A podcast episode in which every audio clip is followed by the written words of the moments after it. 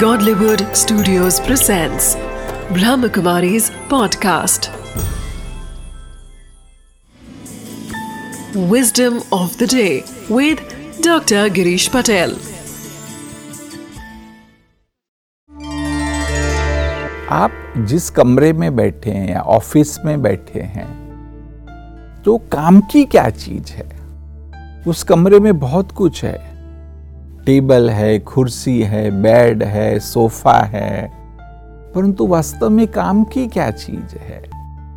आपको लगेगा कि मैं सोफे पे बैठा हूँ तो सोफा काम की चीज़ है, परंतु वास्तव में आप सोफे पे नहीं बैठे हैं। अगर उस सोफे पे बहुत सारी किताबें रख दे तो आप बैठ पाएँगे, नहीं बैठ पाएँगे।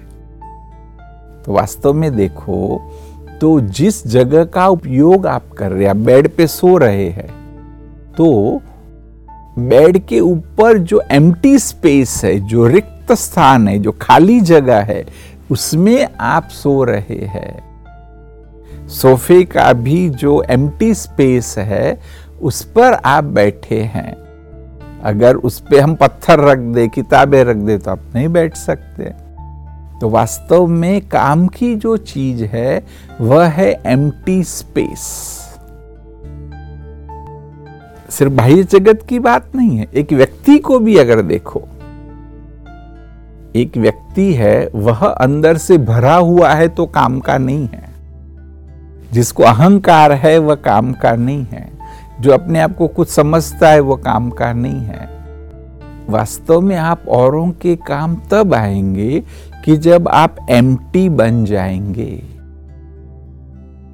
जब आप यह समझेंगे कि मैं कुछ भी नहीं हूं तो तुम सब कुछ हो Wisdom of the day You can be useful to everyone when you create an empty space to receive. A person who is too full of himself cannot be of any use to others. Emptiness brings humility, lightness, and easiness.